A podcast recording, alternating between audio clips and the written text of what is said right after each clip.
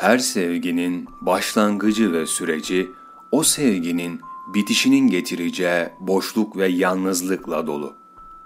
Belirsizlikler arasında belirlemeye çalıştığımız yaşam gibi. Sevgi isteği kendi kendine yaşamı kanıtlama isteği kadar büyük. Belki kendilerine yaşamı kanıtlamaya gerek duymayan insanlar sevgileri de derinliğine duymadan, acıya dönüştürmeden yaşayıp gidiyorlar.